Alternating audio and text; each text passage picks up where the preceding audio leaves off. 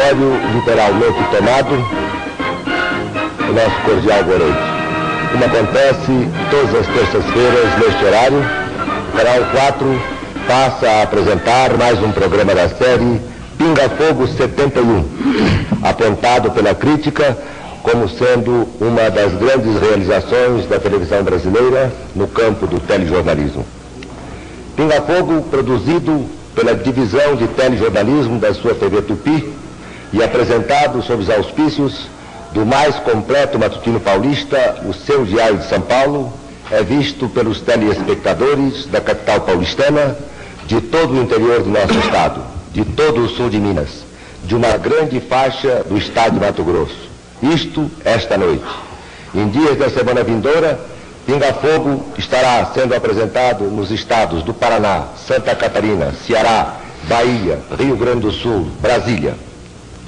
Aos milhares de telespectadores de todas essas regiões brasileiras, o nosso boa noite e o nosso melhor agradecimento pela atenção, pelo carinho, pela simpatia com que sempre dispensaram a este programa. Estamos recebendo esta noite no Pinga Fogo o maior e o mais discutido médium brasileiro deste século, na opinião dos seus críticos e dos seus biógrafos. No campo da doutrina espírita, sua posição aqui e no exterior é de excepcional destaque.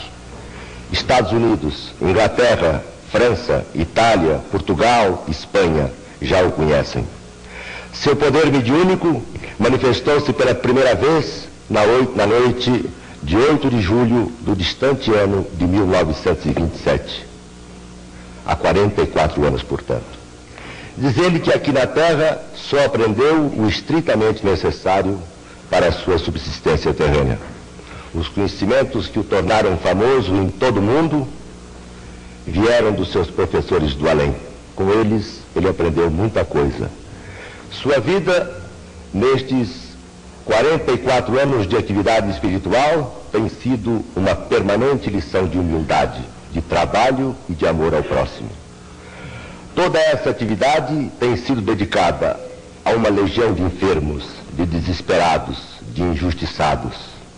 E pode ser assim resumida. Quase 100 mil horas de trabalho inteiramente dedicados ao Espiritismo. Mais de uma centena de obras de autores famosos psicografados nestes últimos 35 anos. Mais de 3 milhões de exemplares vendidos aqui e lá fora. Nestes 44 anos, nosso entrevistado presidiu a cerca de 7 mil reuniões e atendeu a mais de 200 mil pessoas, sem cobrar por isso um centavo sequer.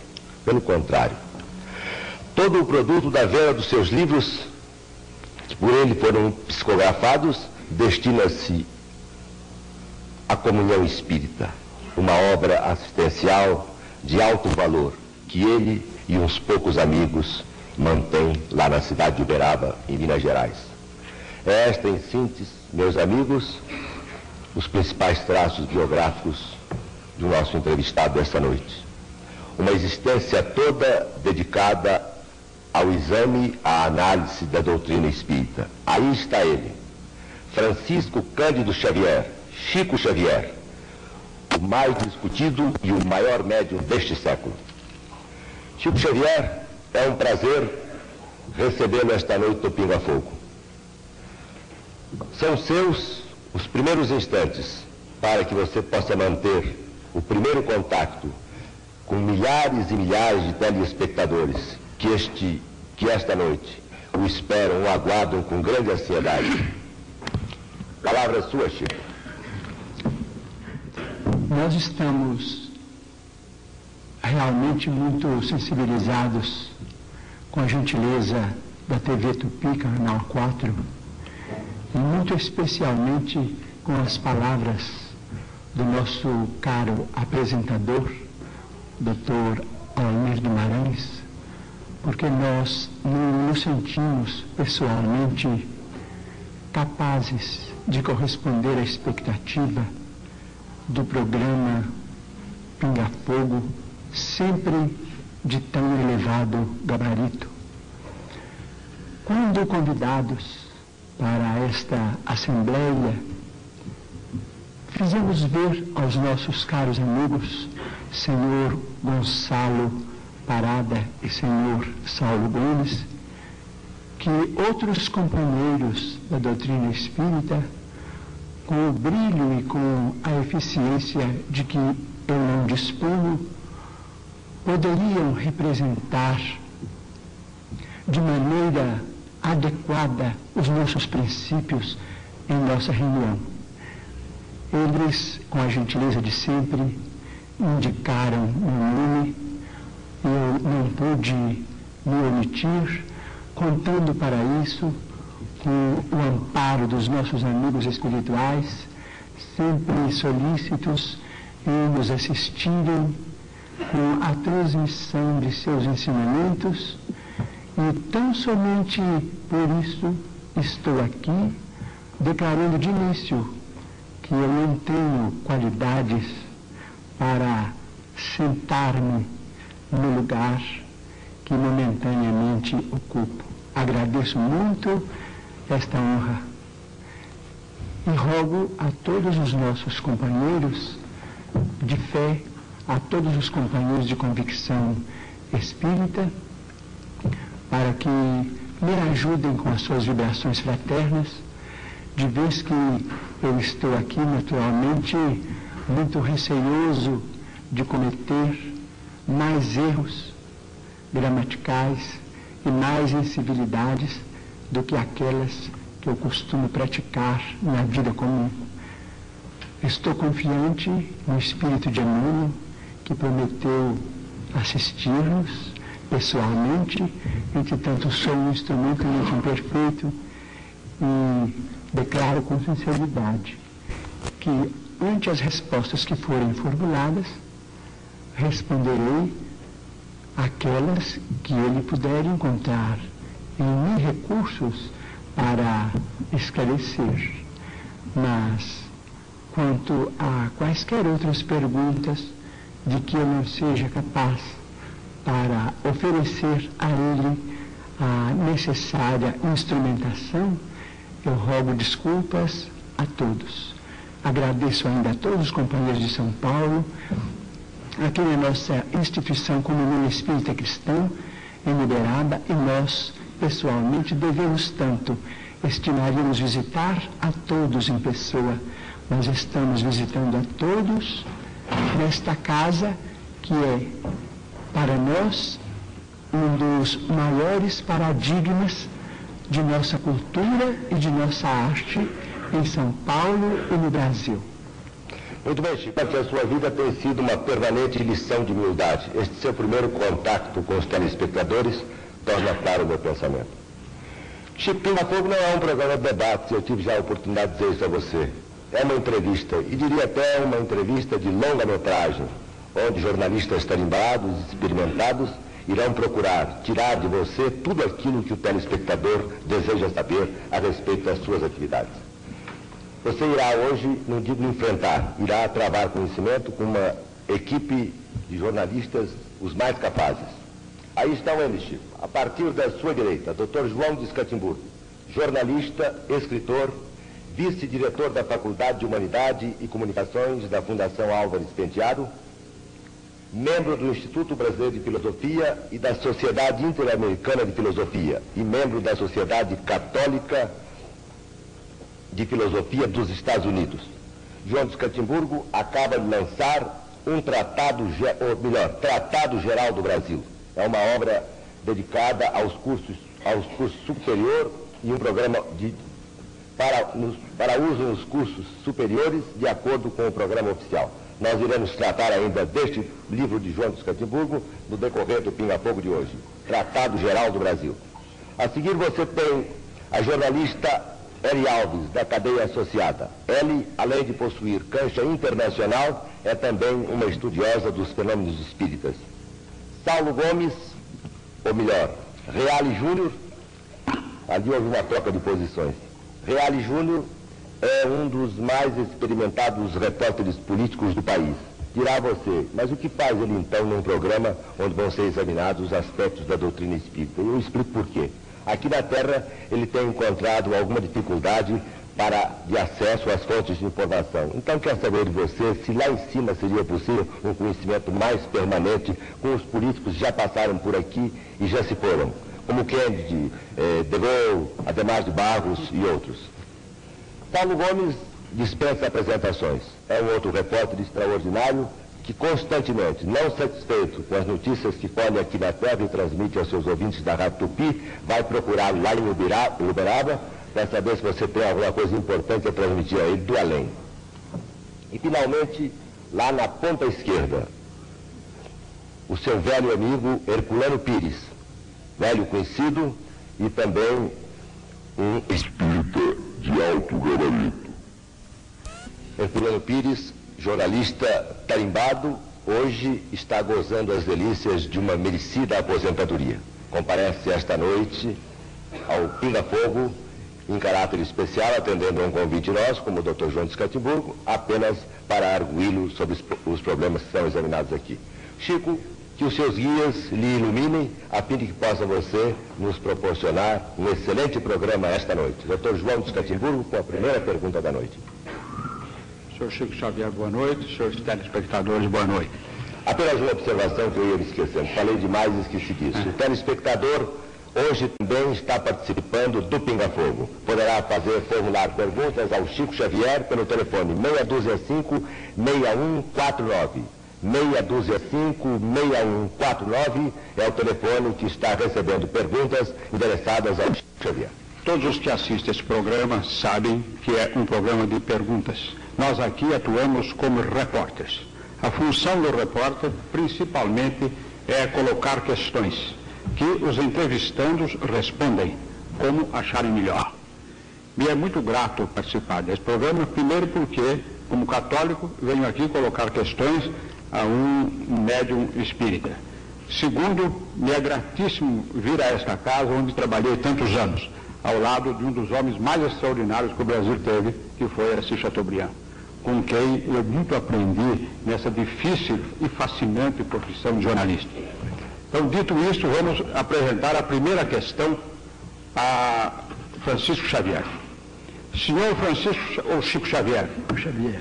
Allan Kardec, no livro dos médiuns, dá o nome de psicografia direta à escrita em que o médium, de posse de lápis ou caneta, passa a escrever, segundo o criador do Espiritismo, por meio de comunicação de um espírito, admitindo-se para iniciar a entrevista que as obras publicadas pelo senhor tenham sido psicografadas, eu pergunto: quantos livros o senhor psicografou?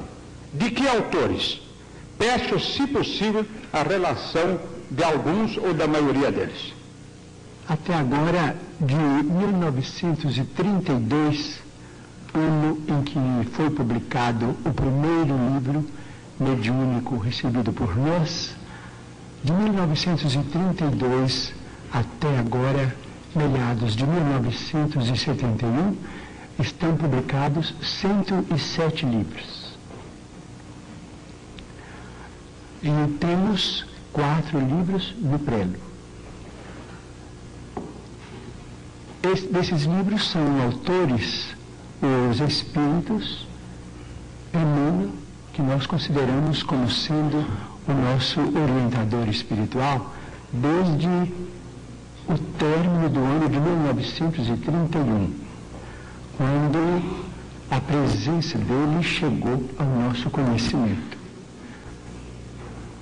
O espírito André Luiz, que declara ter sido médico no Brasil, o espírito que dá o nome de Irmão X, que nós sabemos ser um pseudônimo de um dos nossos maiores escritores do país, do norte do país. O espírito de Casimiro Cunha, que foi poeta muito respeitado no estado do Rio, o espírito de Mineu, que foi uma jovem professora mineira,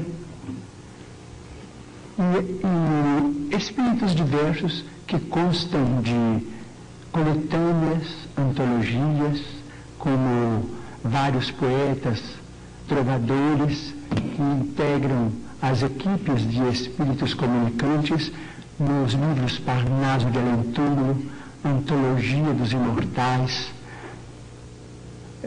poetas redivivos, trovadores do além, poetas do outro mundo, orvalho de luz, trovas do mais além, e, e alguns outros que podemos especificar numa relação por escrito, tão logo não seja possível para atender com mais minudências ao pedido do nosso caro e ilustre entrevistador.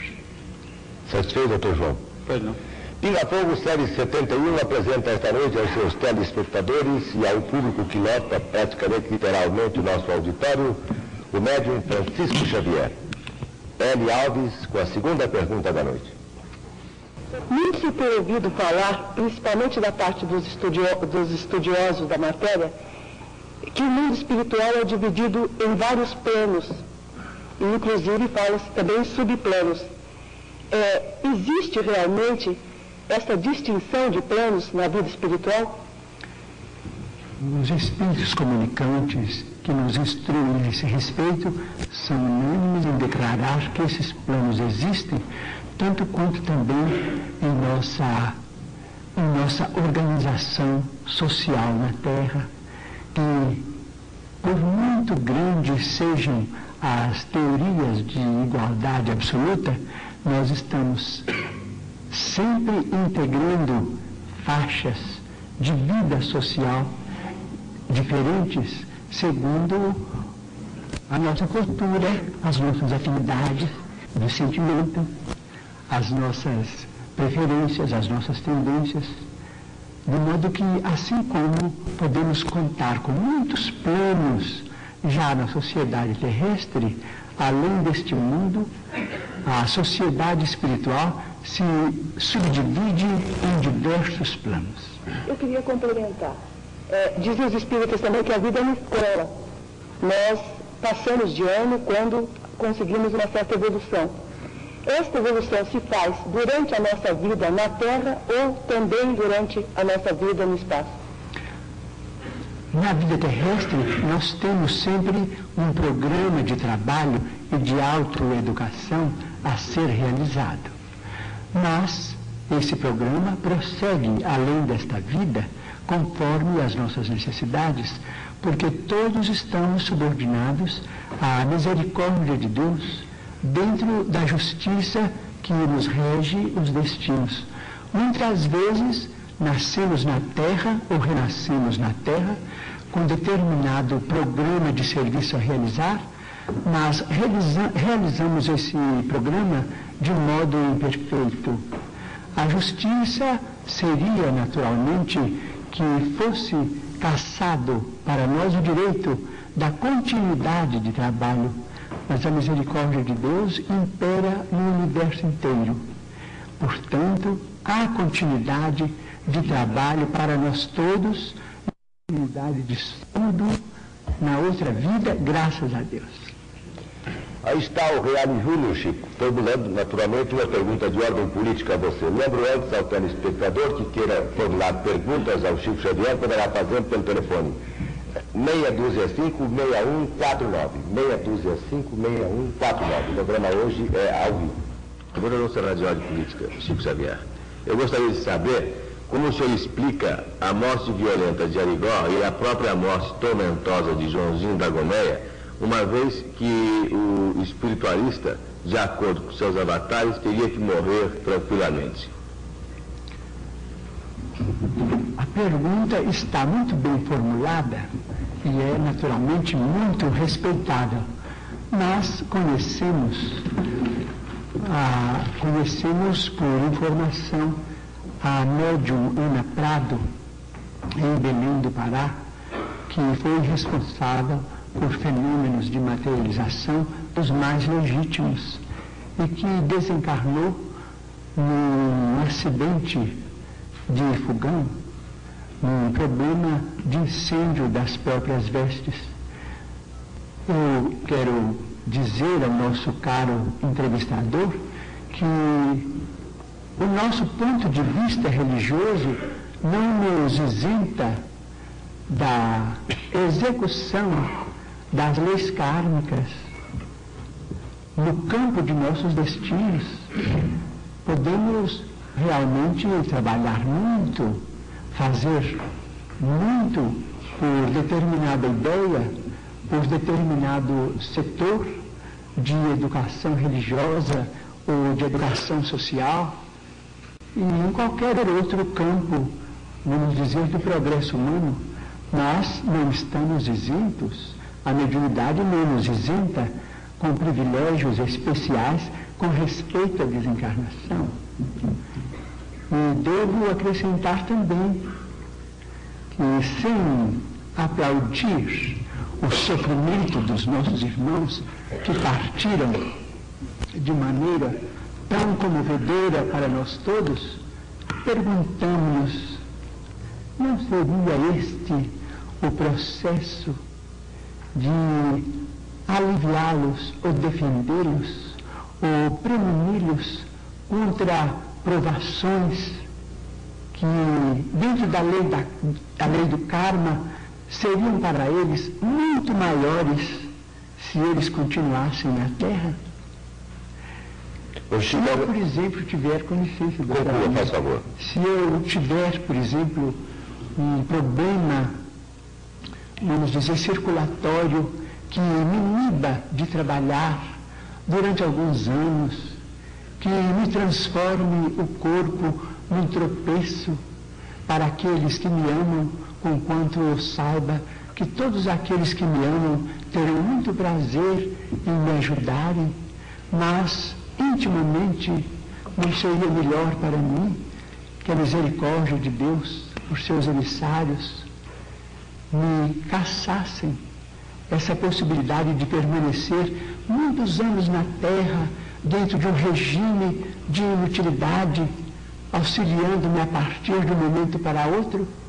Refiro-me à minha pessoa, conquanto não deseje a morte violenta para pessoa alguma.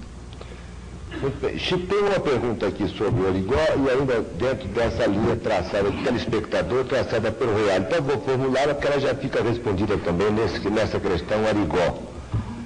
O telespectador deseja saber se o Origó teria sido cientificado do seu fim, como médium. Né?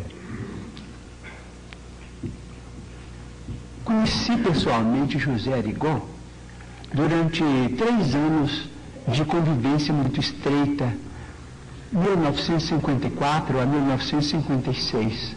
Sempre me pareceu um apóstolo legítimo da nossa causa espírita e, sobretudo, da mediunidade a serviço do bem, um pai de família exemplar, um amigo de todos os sofredores. Depois da nossa mudança para Uberaba em 1959, perdemos contato mais direto com Arigó. Não temos elementos para ajuizar da atuação de José Arigó no campo da mediunidade nos anos. Mas fico também a pensar por mim, depois de recebidos estes livros, mais de 100 livros, depois de 40 anos Estamos completando quase 45 anos de atividade mediúnica com a doutrina espírita, porque o fenômeno mediúnico se manifestou conosco de 4 para 5 anos de idade. Então eu penso, meu Deus, se eu tiver de criar um problema de desapontamento geral para todos aqueles que creem nos bons espíritos, por meu intermédio, se eu carrego tantas fraquezas a ponto de comprometer tudo aquilo que estes livros construíram através de minhas mãos, que são tão frágeis e que são tão incapazes e que eu reconheço absolutamente ineptas para realizarem um trabalho desse durante tantos anos, eu bendiria qualquer providência do mundo maior, eu bendiria o amparo dos amigos espirituais que determinassem para mim a desencarnação violenta para que eu não crie mais problemas ou mais dificuldades para os meus irmãos da terra que creem em Jesus e nos seus mensageiros por intermédio da mediunidade que tem sido para mim uma bênção durante tantos anos. Compreendo a minha condição humana e faço esta prece que os bons espíritos me livrem de mim mesmo. Muito bem. Chico Xavier está à sua frente com a sua pergunta, o repórter Saulo Gomes. Considerando que cada pergunta desta primeira rodada deva representar para nós a manchete da grande matéria que nesta noite vai escrever, eu pergunto, Chico, dentro do plano espiritual que tão bem você aborda e conhece, o homem conquistou o espaço antes ou depois do tempo previsto? Cremos com a palavra dos bons espíritos que o homem, por mais se lhe amplie a inteligência e a cultura, o homem está subordinado aos poderes da divina providência. Portanto, admitimos que o homem estará deslanchando do nosso, do nosso grande, vamos dizer, do nosso planeta maravilhoso a que chamamos Terra na hora certa. Satisfeito, Saulo? Completando a primeira rodada da noite, o amigo Herculano Pires com a sua pergunta. Meu caro Chico, eu queria perguntar a você sobre o seguinte. Na imensidade da sua obra psicográfica e também na profundeza dessa obra, você tem uma curiosa série de romances que geralmente chamamos de série dos romances romanos de Chico Xavier. São romances que se passam na Roma Antiga, há dois milênios, 50 anos depois, Ave Cristo, e até mesmo Paulo e Estevão, que, segundo me parece, é a obra-prima da sua mediunidade no campo da ficção literária, embora eu saiba que os espíritos não têm intenção de fazer ficção literária, e sim de transmitir às criaturas humanas uma mensagem através das suas próprias experiências de vida. Mas eu queria saber o seguinte: para escrever estes romances, em que figuram não somente as gens romanas, não somente as situações geográficas da Roma Antiga, as questões políticas, os problemas imperiais, você consultou que livros e que bibliotecas? Sinceramente, não consultei livro algum. Quando ouvi falar a respeito dos romances mediúnicos recebidos pela médium Zilda Gama, cuja memória nós todos acatamos muito na doutrina espírita, eu senti aquele desejo de ser médium também para romances. Isso por volta de 1936. Nessa ocasião, eu lidava com um grupo de crianças da família, porque pelo fato de não ter renascido nesta existência para o casamento, fiquei com 14 crianças, irmãos menores e sobrinhos, dos quais presentemente eu estou distante por haverem crescido e tomado as suas responsabilidades. Nesse tempo, a minha cabeça era atormentada por muitos problemas. Quando eu anunciei o desejo de receber romances, o Espírito de Emmanuel então me explicou: para que você receba romances, você precisa ter a mente em estado de profunda serenidade. Então, se você quiser se comprometer a nos oferecer, a nos oferecer um clima mental adequado, de paciência e de calma, escreveremos por você algumas de nossas memórias. Mas se você puder ou quiser assumir o compromisso, mas eu naquela ocasião não conseguia assumir o compromisso porque os problemas domésticos eram muitos. De modo que quatro anos se passaram e tão somente três anos, e tão somente em 1939, a começar do fim de 1938, eu assumi com ele o compromisso de me acalmar. Quaisquer que fossem os problemas dentro de casa, com as crianças que já estavam mais crescidas, eu ofereceria a ele um campo mental pacificado na oração. Então ele marcou que eu me concentrasse durante uma hora por dia e me dispusesse a datilografar outra hora por dia, durante o tempo em que perdurasse a psicografia do romance. Então veio há dois mil anos.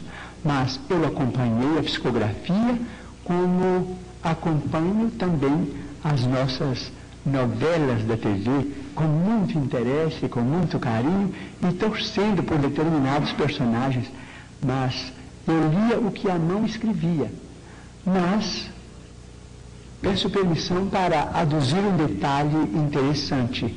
Quando o livro começou, ele começa com uma cena de dois romanos, de dois patrícios romanos, a trocar ideias no jardim, diante de um céu nebuloso, que depois rebentou numa tempestade.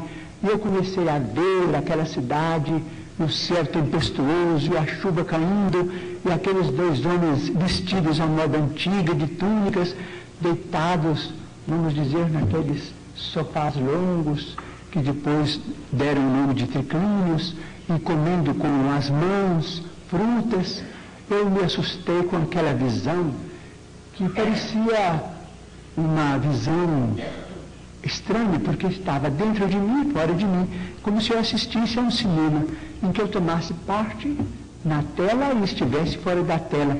Então eu me assustei, parei de escrever, então ele me disse, você está debaixo de uma certa hipnose. Você está vendo o que eu estou pensando, mas não sabe o que eu estou escrevendo. De modo que eu vivi muito mais o romance, eu vivia muito mais o romance ao receber do que ao, ao ler o que eu escrevia ou reler. Posso complementar essa pergunta? Por favor. Eu gostaria que você esclarecesse bem o seguinte, então, Chico. Você tinha uma visão assim cinematográfica do enredo. Você estava vendo desenrolar do romance sem saber bem como, de que maneira. Mas não tinha consciência do que escrevia.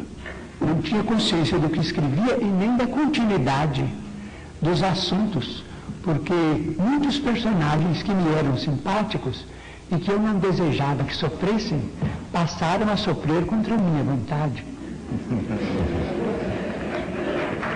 Obrigado.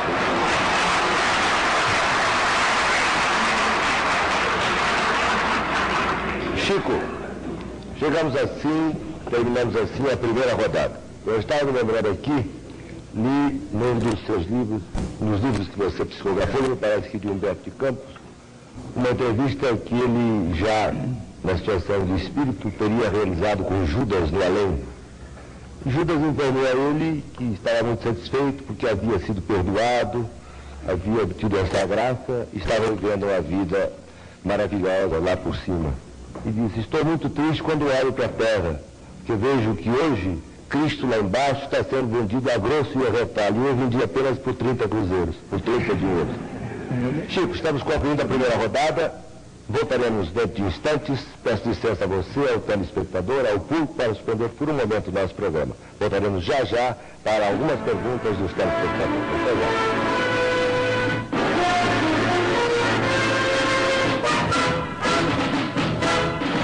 Voltamos aos seus receptores com o programa Pinga Fogo, série 71, que esta noite lhes apresenta Chico Xavier. Temos ainda 60 minutos de programa, a duração exata de uma fita de VT. Dependendo do entrevistado e dos entrevistadores, podemos realizar ainda uma ou duas rodadas. A pergunta cabe a Herculano Pires para completar a segunda rodada da noite. Chico, Segundo os dados estatísticos levantados por Stig Roland Ibsen e sua senhora, referentes à sua obra, num exame total da sua obra, você teria recebido até agora comunicações, poesias, principalmente um número grande de poesias e comunicações variadas, inclusive romances, de mais de 400 autores. Eu perguntaria a você se você leu todos esses autores, se você tem conhecimento da obra de todos eles, e se você conseguiu armazenar no seu inconsciente toda essa fabulosa bagagem de mais de 400 autores brasileiros e portugueses, e alguns até mesmo estrangeiros. As informações dos nossos queridos amigos e distintos escritores, senhor Stig Roland Ibsen, e de sua digna esposa, dona Edith, do, do canto Ibsen, eh, são autênticas. Devo declarar de público que isso para mim seria impossível. E peço permissão para dizer que eu tive na vida três empregos. A primeira vez me empreguei aos oito anos de idade numa fábrica de tecidos. Trabalhei até os doze, frequentando também a escola primária. Dos doze aos 19, 20 anos, trabalhei num bar. E depois num armazém, isto é, no comércio.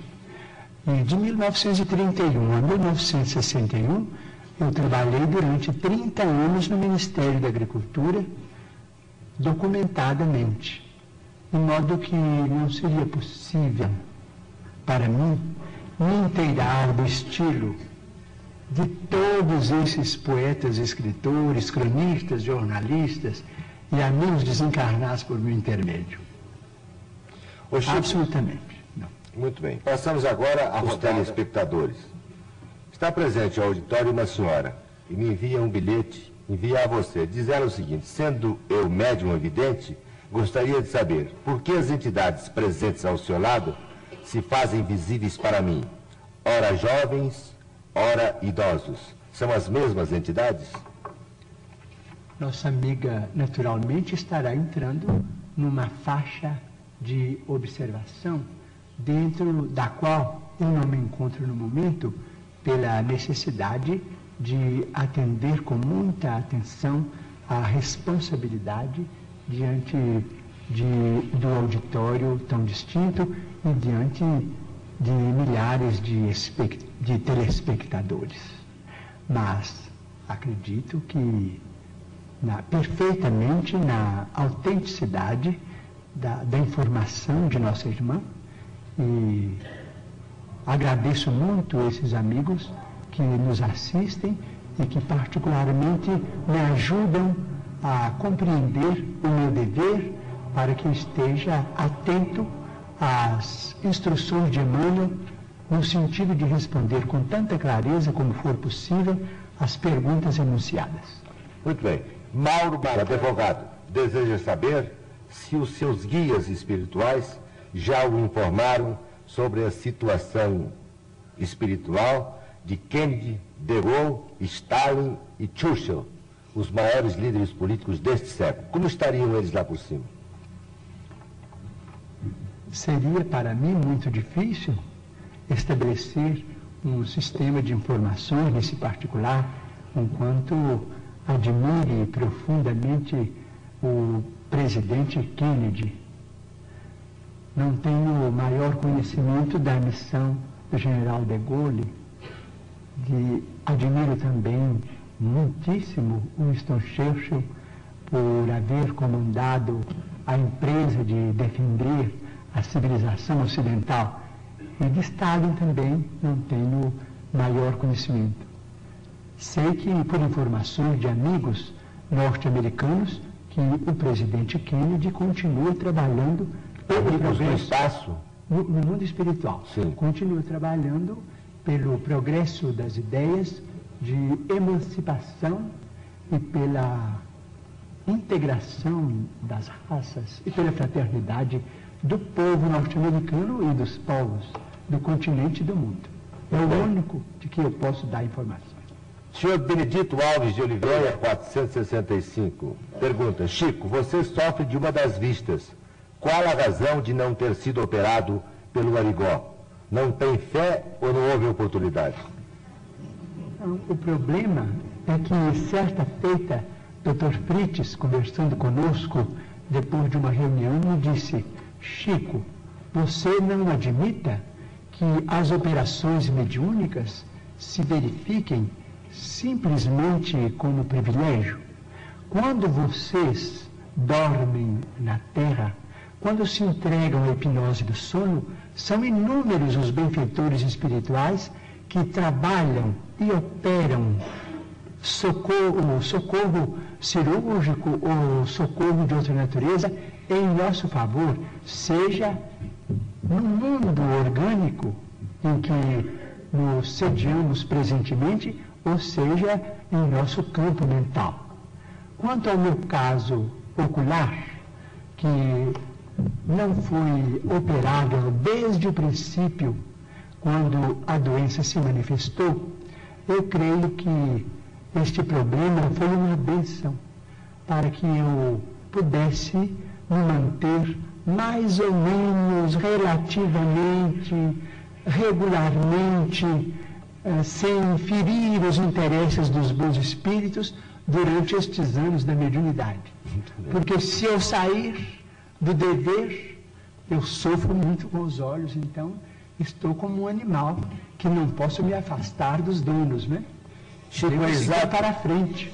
É exato que quase todos os membros da sua equipe espiritual é, sofriam da vista? Não, isso pode ser uma informação interessante, mas ela não é verdadeira. Muito bem. O senhor Aloy Fernandes, da Rua Iguape, opinião de Chico Xavier sobre a cremação de corpos que será implantada no Brasil. Já ouvimos Emmanuel a esse respeito e ele diz que a cremação é legítima para todos aqueles que a desejem, desde que haja um período de pelo menos de 72 horas de expectação para a ocorrência em qualquer forno crematório, o que poderá se verificar com o depósito dos despojos humanos em ambiente frio. Muito bem. Chico, agora vamos de um pastor evangélico que você deve conhecer, porque ele é conhecido em todo o Brasil, comanda um rebanho de fiéis à sua religião, de 1 milhão e 500 mil pessoas aproximadamente. Trata-se do pastor Manuel de Melo. Ele próprio irá fazer a pergunta a você, que foi gravada pelo nosso VT. Carlos Xavier, meus cumprimentos. E convidado por esse programa e pela sua direção para lhe formular uma pergunta, quero fazê-lo com muito agrado, com muita satisfação, por conhecer você através da literatura, da sua fama, e que ninguém de consciência tranquila pode negar as suas qualidades mediúnicas.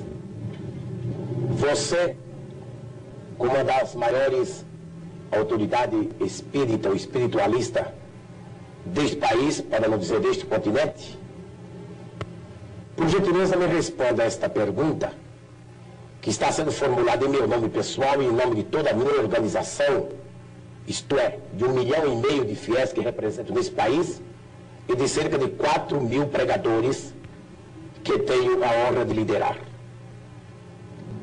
O Espiritismo, Xavier, tem um ponto que se choca profundamente, teologicamente falando, com os princípios bíblicos que defendemos, nós os evangélicos.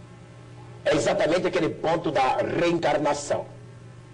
Isto é, cada pessoa que nasce é sempre reencarnação de uma pessoa que faleceu, de uma pessoa que morreu. Assim, é apregoado, ensinado pelos espíritas no mundo inteiro. Para esclarecimento dos telespectadores desta rede enorme de televisão, deste horário, em nosso pinga-fogo, esclareça o seguinte: Deus criou Adão e Eva.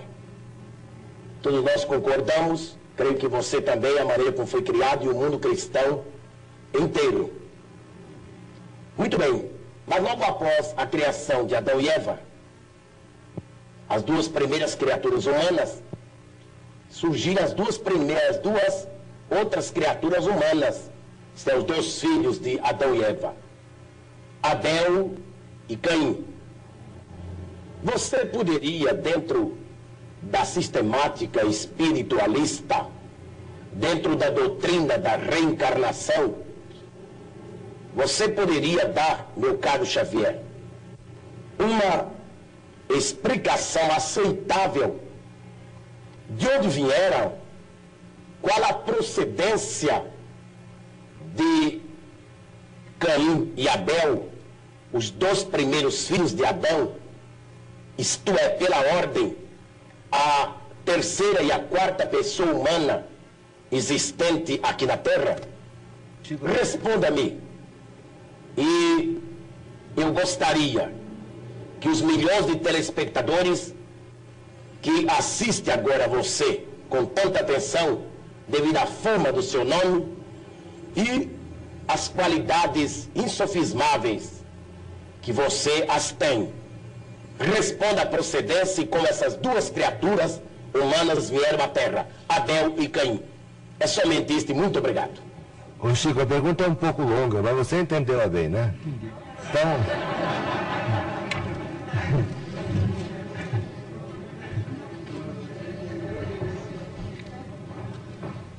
A pergunta do nosso caro amigo, que nos interpela a respeito do texto bíblico, está emoldurada de tamanho carinho que inicialmente nós agradecemos esse tom de fraternidade e ternura humana com que ele emoldura a questão para se dirigir a nós.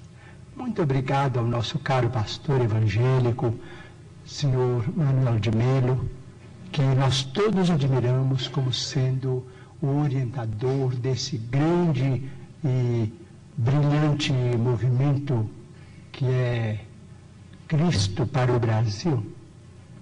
Mas, sem desejar fazer contra-perguntas, porque às vezes a contra-pergunta não é uma prova de consideração para quem perguntou, mas a Bíblia é o nosso livro santo, livro de todos os cristãos.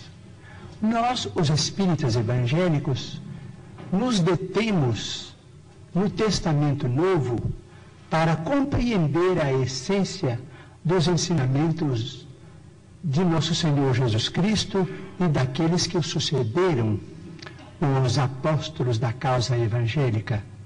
Não temos maior intimidade com o Velho Testamento, entretanto, pedimos permissão ao nosso caro pastor evangélico, senhor Manuel de Melo, para considerar que no livro de Gênesis, no capítulo 4, versículos 16 e 17, vamos encontrar uma questão muito interessante para nossos estudos em conjunto, porque nós todos somos estudantes das letras sagradas.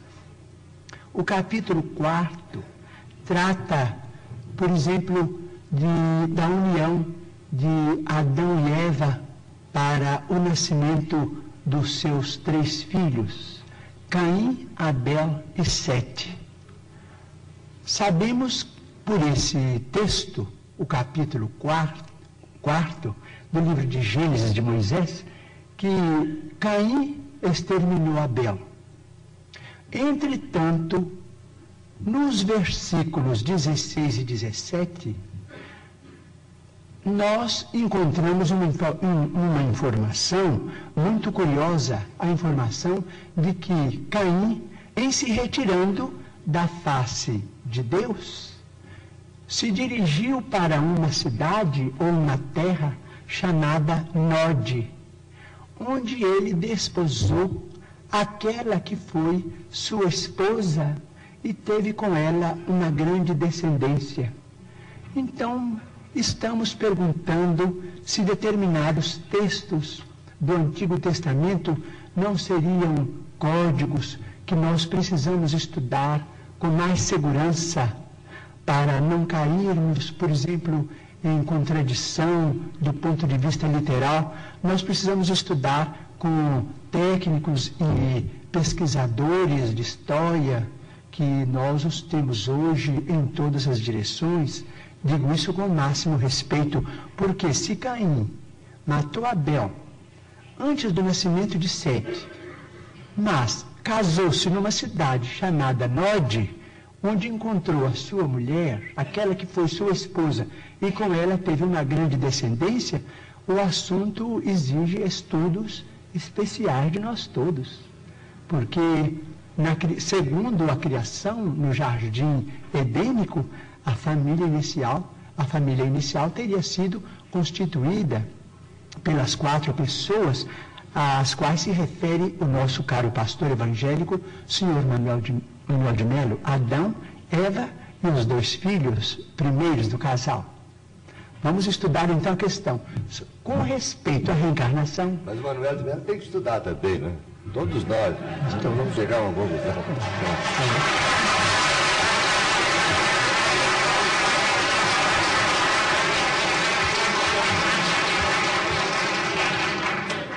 Bom, com respeito à reencarnação, posso dizer? Pode, Chico. Com respeito à reencarnação, nós, os espíritas, estamos diante de uma realidade inconteste para nós. Normalmente, na vida mediúnica, temos assistido, nestes quase 45 anos de espiritismo evangélico à luz dos princípios eh, kardecianos, a desencarnações e reencarnações. Mas permitimos-nos também perguntar ao senhor Manuel de Mello, nosso caro pastor evangélico, uh, senhor da pergunta, e também aqueles que fazem objeções contra os princípios da reencarnação, permitimos-nos perguntar sobre o sofrimento das crianças, por exemplo, não vamos nos referir aos adultos, porque seria alongar muito a resposta, mas vamos pensar nas crianças.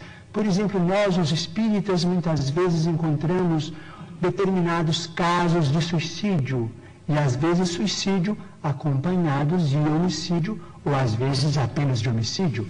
Mas vamos encontrar esses problemas do complexo de culpa ah, levado para além desta vida e depois esse complexo de culpa renascido com aquele que é responsável por ele através de sofrimentos que só podemos entender através da reencarnação. Por exemplo, muitas vezes temos encontrado, por exemplo, irmãos nossos suicidas que dispararam um tiro contra o coração e que voltam com a cardiopatia congênita ou com determinados fenômenos que a medicina classifica dentro da chamada tetralogia de Fallot, nós vimos companheiros que quiseram morrer ah, voluntariamente pela, pelo enforcamento e que voltam com a paraplegia infantil, comumente chamada de enfermidade de Little.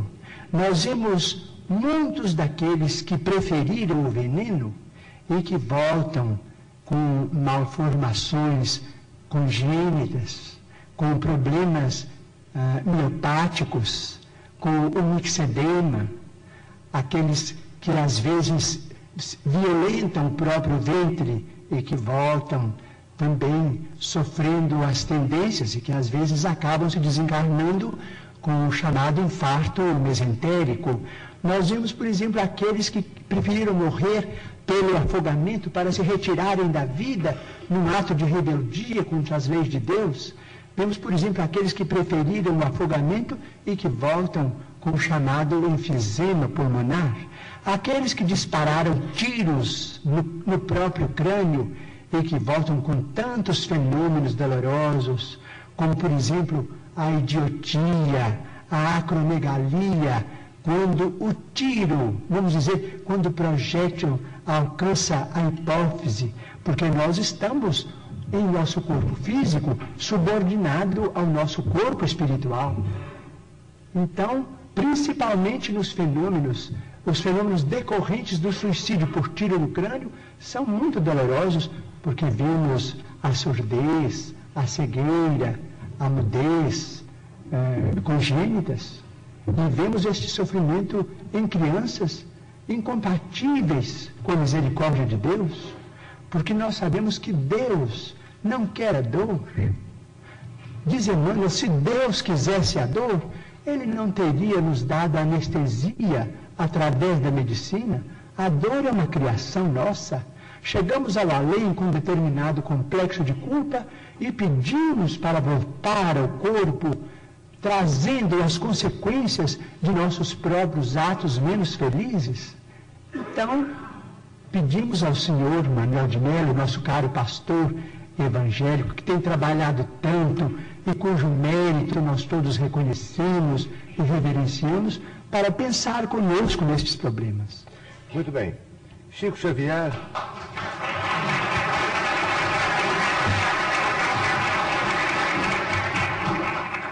Chico Xavier, eu não ponho em dúvida a sinceridade do seu ministério espiritista.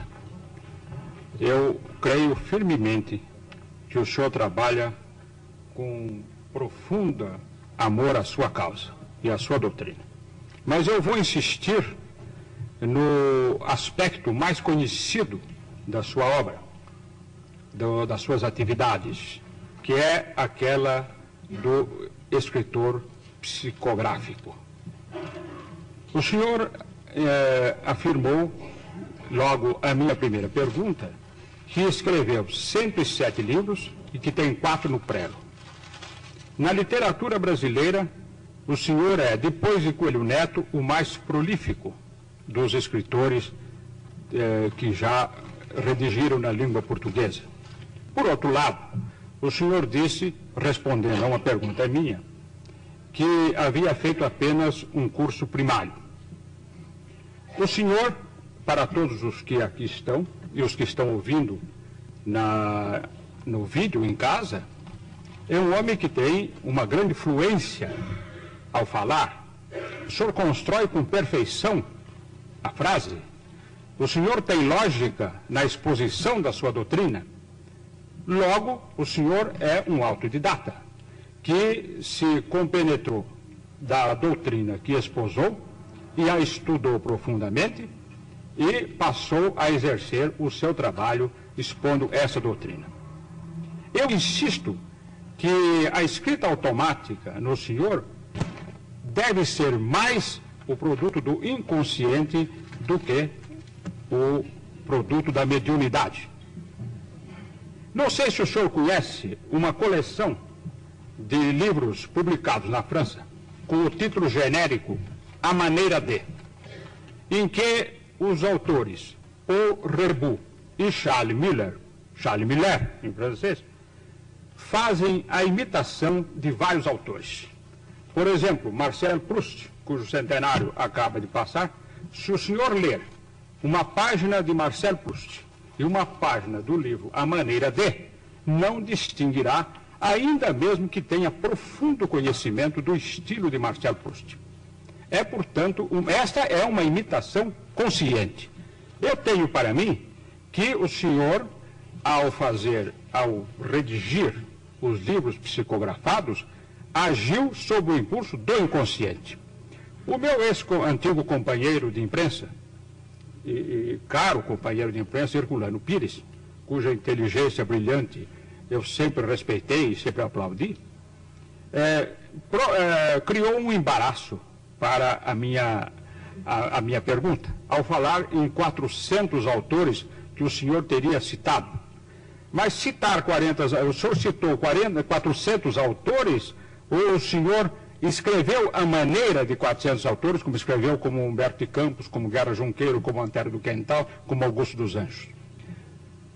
Creio que o número enunciado pelo casal Stig Roland Ibsen já está superado em mais de 400 comunicantes. Eles escreveram a maneira deles, mas respeito o ponto de vista do senhor, como respeito qualquer homem de ciência que ainda não pôde aceitar, por exemplo, as, o realismo da mediunidade. Respeito muito, mas continuo acreditando que eles escreveram a maneira deles, porque em algumas centenas, vamos dizer mais de três centenas, destes quatrocentos e tantos, hoje parece que quase quinhentos, não, eu não tinha a menor ideia do que, que eles escreveram. O senhor conhece um caso famoso ocorrido na Inglaterra de escrita psicografada? Uma senhora de nome Travers Smith psicografou a obra de Oscar Wilde. E os meios literários ingleses não aceitaram como sendo uma obra psicografada de Oscar Wilde. Ainda mais, é, eu, entre as minhas é, carreiras, é, além de jornalista, eu também tenho a de filosofia. E não me constam que obras tão complexas como a de Platão, a de Aristóteles, a de Santo Agostinho, a de Santo Tomás de Aquino, a de Descartes, a de Kant, a de Hegel, a de Nietzsche e a de outros filósofos e outros pensadores tenham sido psicografadas. Não seria por causa da dificuldade de psicografar essas obras? Hegel é quase impossível qualquer trabalho de psicografia. Bem, eu devo voltar um pouco ao nosso pensamento inicial para dizer ao senhor que desde 1931 a presença de Emmanuel em minha vida tem sido a presença de um professor. Ele tem corrigido minhas expressões, ele tem procurado melhorar o meu vocabulário, melhorar as minhas atitudes do ponto de vista verbal.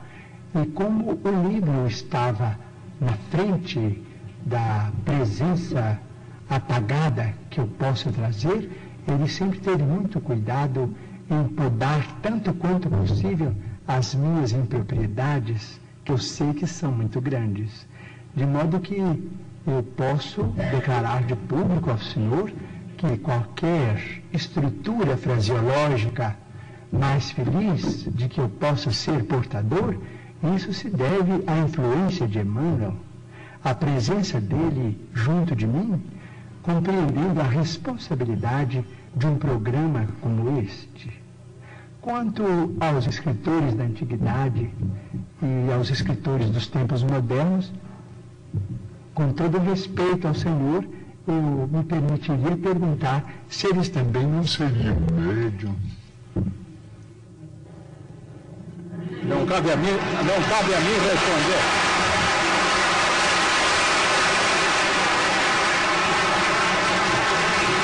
Esta, esta é uma. Quem sabe? É, este programa é de perguntas, não é de debates. Não, não é de debate, absolutamente.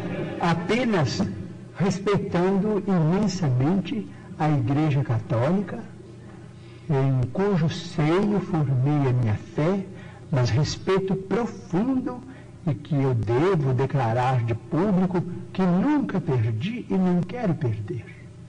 Então eu digo aqui de público, eu não conheço essas obras, mas gostaria de conhecê-las em português. Mas os espíritos amigos se referem, por exemplo, a duas personalidades do angelógio católico que deveriam ser mais conhecidas em nosso ambiente cultural. Por exemplo, na latinidade, especialmente na língua portuguesa, eu não conheço absolutamente nada. Eles se referem a Santa Brígida de Vadistena, ou Santa, Santa Brígida da Suécia, e a Santa Clara de Montefalco, na Itália, cujas biografias atestam a presença de mediunidades extraordinárias a ponto de, diz Emmanuel, que Santa Brígida de Batistena deixou muitas páginas, ah, vamos dizer, do ponto de vista de autenticidade, absolutamente psicográficas. Seria muito interessante e estimaria muito conhecer a vida dessas duas grandes figuras da Igreja Católica que eu venero tanto, porque, ao que me parece, pela palavra dos nossos amigos espirituais, foram duas criaturas portadoras de mensagens especiais para os cristãos.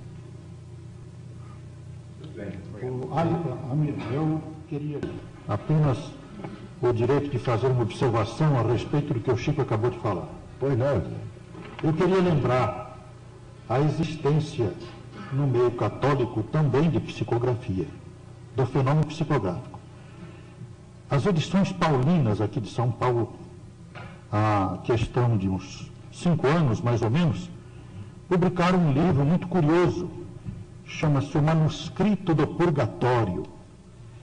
Um livro recebido na Espanha, num convento da Espanha, por uma freira.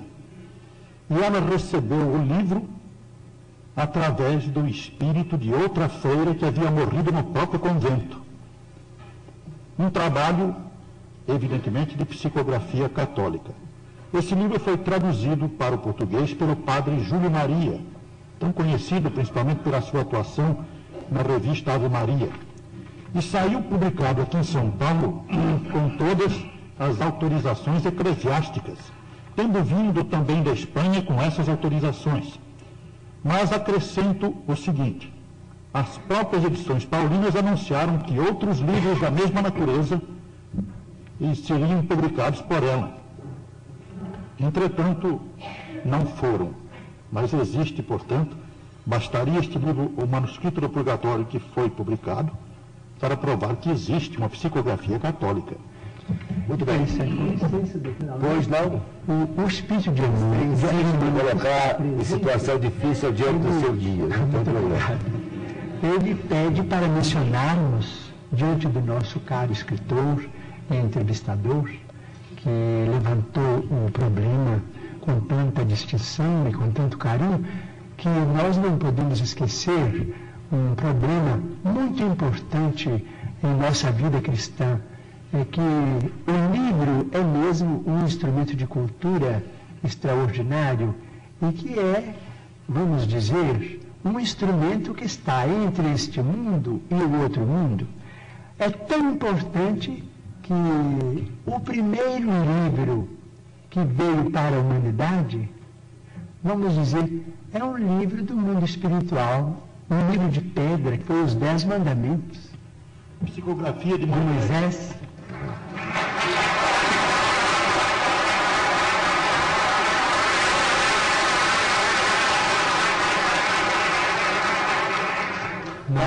espectadores de São José do Rio Preto, que assistem esta noite o Pinga Fogo, informam que dia 8 de agosto próximo, o Chico Xavier estará proporcionando à população daquela cidade uma tarde de autógrafo, às 15 horas e 30 minutos, não é, Chico? No Instituto Espírita Nosso Lar, em benefício do Lar do Vovô. Isto vai acontecer lá em São José do Rio Preto, no dia 8 de agosto vindouro. Certo, Chico? Certo. Tá? Certo, se Deus permitir. Ele vai permitir. Eli Alves com a pergunta seguinte. Eu queria saber agora o seguinte: os espíritas dizem que os renascimentos sucessivos da criatura humana têm por objetivo a sua evolução. Outras correntes espiritualistas, como os teosofistas, os messiânicos, também dizem que nós estamos é, no limiar de uma era de grande beleza, a era de Aquário, em que a humanidade será muito mais feliz. Eu gostaria de perguntar ao senhor o seguinte: se temos mais de uma dezena de séculos de evolução, se estamos no limiar de uma era de encontro da criatura humana consigo própria, como que o senhor explica as violências do mundo atual, como a guerra do Vietnã, a violência da sociedade de consumo, isso, a nosso ver, não, não representa grande evolução da, da humanidade? Violência do mercado de consumo? A sociedade de consumo. Ah. E a violência da guerra do Vietnã, por exemplo. Sim, nós, vamos dizer, esses fenômenos todos, diz o nosso Emmanuel que está presente, caracterizam mesmo o período de transformação em que nós nos encontramos. Diz ele, o nosso companheiro materialista dirá natureza. Mas, para nós, os religiosos, natureza é sinônimo de manifestação de Deus. Então, Deus cria a natureza, Deus cria a vida, mas o homem, os homens ou as mulheres do planeta são filhos de Deus e podem modificar a criação de Deus. Nós nos encontramos no limiar de uma era extraordinária. Se nos mostrarmos capacitados coletivamente a recebê-la com a dignidade devida. Se os países mais cultos do globo puderem suportar a pressão de seus próprios problemas sem entrarem em choques destrutivos, como por exemplo guerras de extermínio que deixarão consequências imprevisíveis para nós todos no planeta, então veremos uma era extraordinariamente maravilhosa para o homem. A própria automação, diz ele, nos está dizendo que nós vamos ser aliviados ou quase que aposentados do trabalho mais rude no trato com o planeta para a educação da nossa vida mental através de, de informações e do universo com proveito enorme, proveito incalculável para benefício da humanidade. Mas isso terá um preço, terá o preço da paz. Se nós pudermos nos suportarmos uns aos outros, quando não nos pudermos amar uns aos outros, segundo os preceitos de Jesus, até que essa era prevaleça, provavelmente no próximo milênio. Não sabemos se no princípio, se no meados ou se no fim. O terceiro milênio nos promete maravilhas, mas se o homem, filho e herdeiro de Deus, também se mostrar digno dessas concessões. A Igreja Católica, mais sua atuação no sentido de que haja mais justiça social no mundo, melhor distribuição de renda. Aqui mesmo no Brasil, a participação da Igreja na área social tem sido muito grande, o que, aliás, tem lhe causado até alguns problemas. O que o Espiritismo no Brasil tem feito nesse sentido? Ou por acaso prega o conformismo na vida material? O Espiritismo não prega o conformismo do ponto de vista em que o conformismo é interpretado.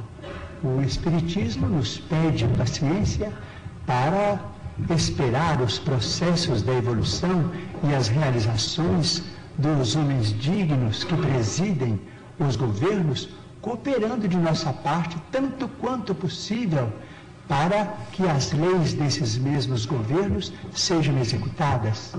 De modo que, se estamos subordinados ao critério de nosso Senhor Jesus Cristo, que estabelece aquele princípio de a Deus o que é de Deus e a César o que é de César, isto é, aquilo que pertence ao mundo superior da nossa mente, as realizações com Deus, que constitui o progresso e o aprimoramento de nossa alma, e aquilo que nós devemos aos poderes constituídos no mundo, que nos orientam e que administram os nossos interesses, então o Espiritismo não se sente, vamos dizer, o Espiritismo evangélico não se sente é, absolutamente inclinado a qualquer participação no partidarismo de ordem política para solucionar os problemas da vida material, conquanto reconheça que todos devemos trabalhar.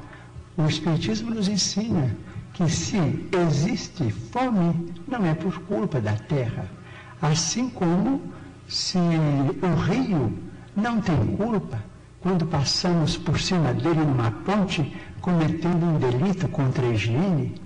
As leis são magnânimas, mas a vacina contra a ignorância é a instrução e a vacina contra a penúria é o trabalho.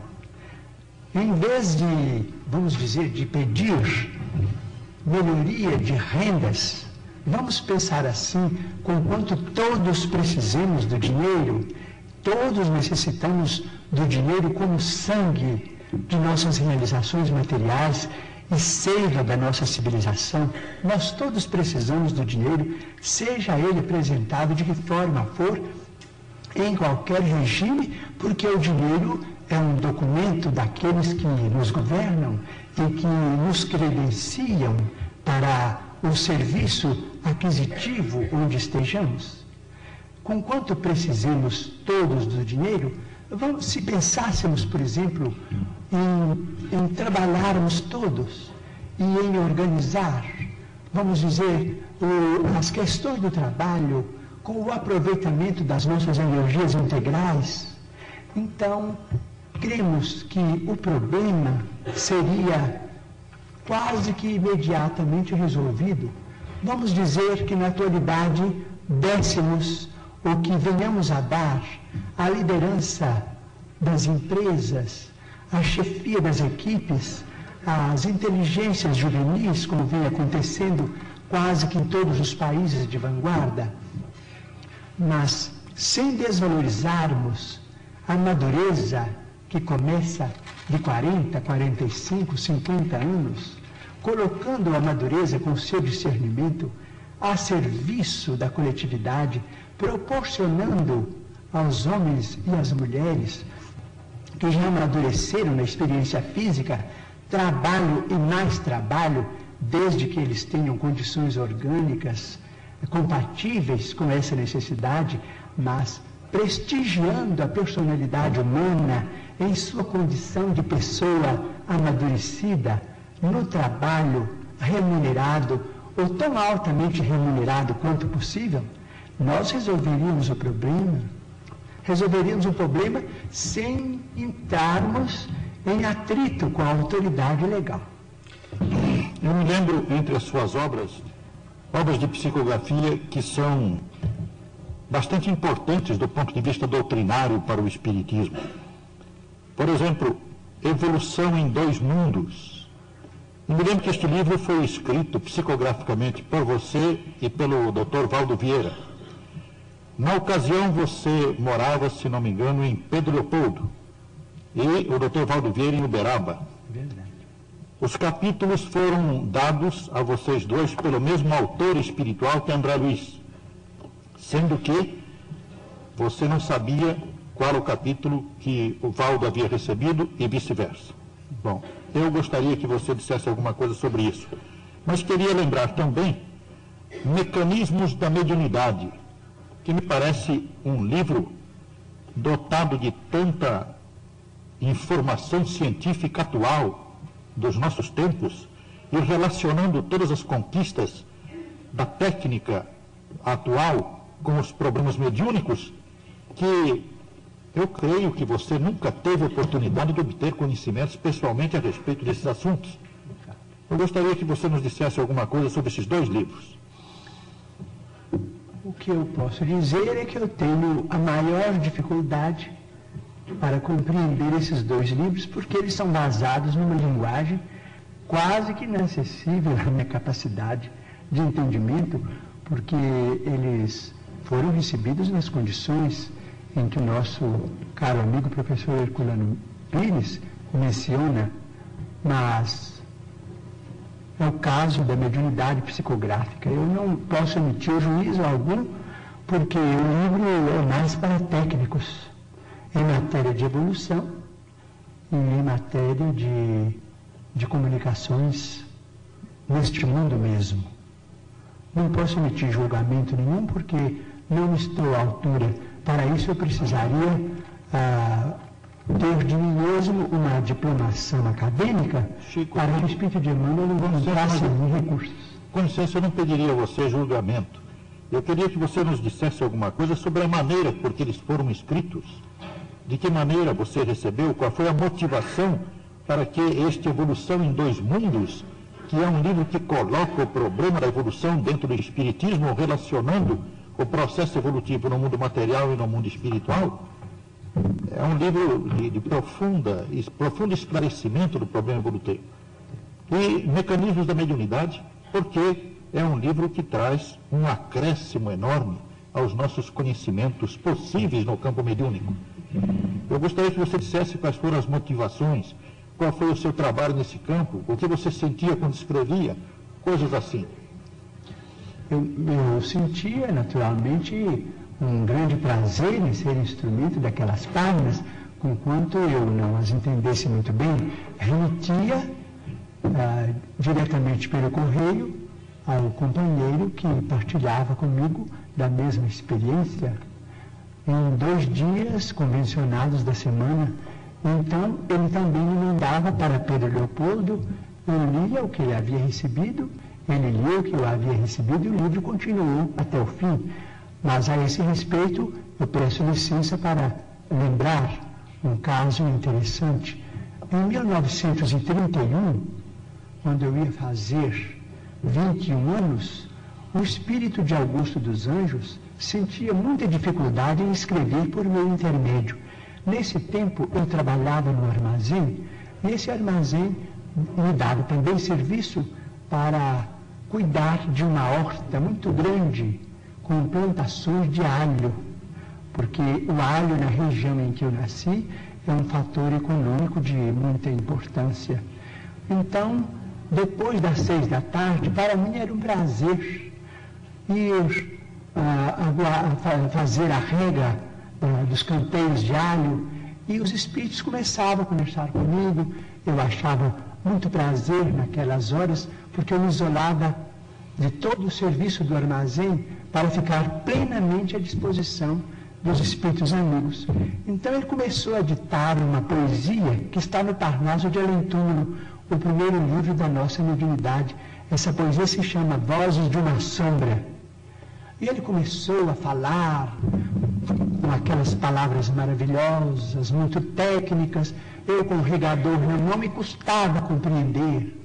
E ele falava e falava que gostava de escrever no campo e que aquela era uma hora em que ele queria editar, para que eu ouvisse para mim poder compreender na hora de escrever, porque muitas vezes escrevo também como médium ouvinte. Então eu sentia aquela dificuldade. Então ele falou assim comigo, olha, você quer saber de uma coisa? Eu vou escrever o que eu puder, mas a sua cabeça não aguenta mesmo. A poesia está no livro, mas só o que ele pôde. Mas era muito mais, era uma beleza. Ele falava de fótons, de coisas, de mundos, galáxias. Eu, quem era eu para entender aquilo que estava voando canteiro de água? Chico Xavier, antes de encerrar o programa, eu vou formular ainda, para não desapontá-los de tudo, algumas perguntas de telespectadores. Poucas, porque nós estamos praticamente com o nosso tempo esgotado. E eu, antes que esse tempo se esgote totalmente, quero formular a você um pedido e não uma pergunta. Mas antes, um Bom, telespectador. Pois não, professor? Permite, antes da sequência dos telespectadores, o Luiz Lopes, que é o nosso companheiro da TV Globo, nos honra com a sua presença. Obrigado. E encaminha uma pergunta ao Chico Não, Xavier. Você que faz. Chico, é o companheiro da Globo que formula esta pergunta. Nossa humanidade assiste neste momento a mais um lance dramático da corrida espacial, quando Apolo 15 se encaminha para a Lua. Acreditam os mestres espirituais de Chico Xavier se ainda em nossa atual civilização o homem poderá entrar em contato com civilizações de outros planetas? Estamos subordinando a resposta ao mesmo critério com que foi estruturada a informação para a nossa estimada entrevistadora que falou sobre a nova era. Se não entrarmos numa guerra de extermínio nos próximos 50 anos, então nós podemos esperar realizações extraordinárias da ciência humana partindo da Lua. Então diz o nosso Emmanuel que está presente que quando Cristóvão Colombo perambulava pelas cortes europeias pedindo socorro para descobrir um caminho mais fácil para as Índias, muita gente considerou o programa dele como absolutamente inútil para a humanidade, que aquilo era uma despesa absolutamente inócua e que iria pesar demasiadamente no orçamento de qualquer povo, até que ele conseguisse o apoio de Fernando e Isabel, o então soberanos de Castela. Mas nós hoje sabemos, depois de cinco séculos quase, mais de quatro séculos, a importância do feito. Então nós não podemos também acusar os nossos irmãos que estão se dirigindo à Lua para pesquisas que devem ser consideradas da máxima importância para o nosso progresso futuro, porque as despesas efetuadas com isso serão naturalmente compensadas com, talvez, com a tranquilidade para uma sociedade mais pacífica na Terra. Porque se não entrarmos, por exemplo, num conflito de proporções imensas, então na Lua é possível que o homem construa as cidades de vidro, as cidades estufas, onde cientistas possam estabelecer pontos de apoio para a observação da nossa galáxia. Essas cidades não são sonhos da ciência, essas cidades, naturalmente, com muito sacrifício da humanidade terrestre, podem ser feitas e provavelmente, vamos dizer, vai se obter azoto e oxigênio e usinas, vamos dizer, de alumínio e formações de vidro e matéria plástica na própria Lua para a construção desses redutos da ciência terrestre. E provavelmente a água será fornecida pelo próprio solo lunar. Então teremos, quem sabe, a possibilidade de entrar em contato com outras comunidades da nossa galáxia, então vamos definitivamente encerrar o período bélico na evolução dos povos terrestres, porque nós vamos compreender que fazemos parte de uma família universal, que não somos o único mundo criado por Deus. O próprio Jesus, a quem reverenciamos como nosso Senhor e Mestre, disse: há muitas moradas na casa de meu Pai. Portanto, nós precisamos prestigiar a paz dos povos, a tranquilidade de todos, com o respeito de todos, com a veneração máxima pela ciência, para que nós possamos oferir esses benefícios no futuro, talvez mais próximo do que remoto, se nós fizermos por merecer. Chico, tenho certeza que o Luiz Lopes Correia, um excelente repórter da Organização Globo, fez essa pergunta a você porque já está interessado em arrumar alguma reportagem por uma dessas novas civilizações que se perdem aí no espaço. Eu peço licença a você para mais um instante trocar uma fita de VT. Esta segunda fita esgotou-se. E para o encerramento do programa e aquele pedido que eu vou fazer a você, necessita novamente uma troca de fita. Voltaremos dentro de instantes,